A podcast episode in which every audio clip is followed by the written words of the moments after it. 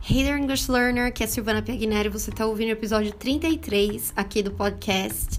E hoje eu vou falar com vocês sobre como você pode se expressar. Aliás, você deve se expressar da forma correta quando você for falar que você foi desligado de uma empresa ou você foi demitido porque realmente, sei lá, não tava, você não estava trabalhando da melhor forma que você poderia, ou isso foi uma responsabilidade da empresa, sei lá, um corte de funcionários ou até agora devido à pandemia.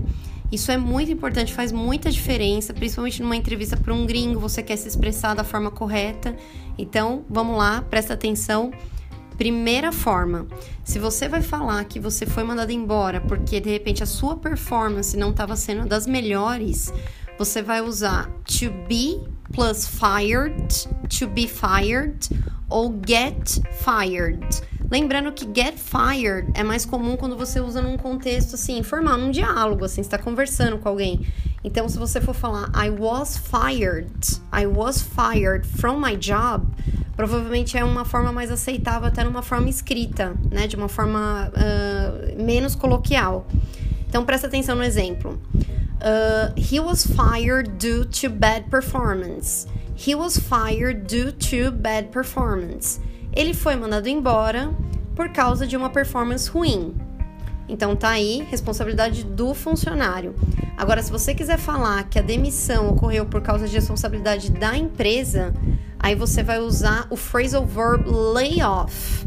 Lay off. E como sempre eu faço, eu coloco em contexto para vocês verem que fica muito mais fácil de vocês compreenderem e, se Deus quiser, vocês vão começar a assimilar a partir de agora e não cometer esse information mais. Uh, the firm had to lay off 20 people. The firm had to lay off 20 people a empresa teve que demitir 20 pessoas. Então vocês percebem que é uma responsabilidade da empresa, não teve nada a ver com o funcionário.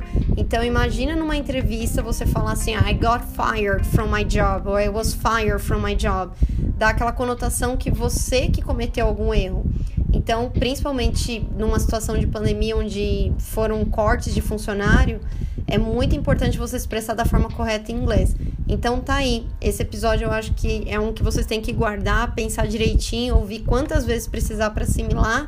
E eu espero ter ajudado vocês. Tá aí.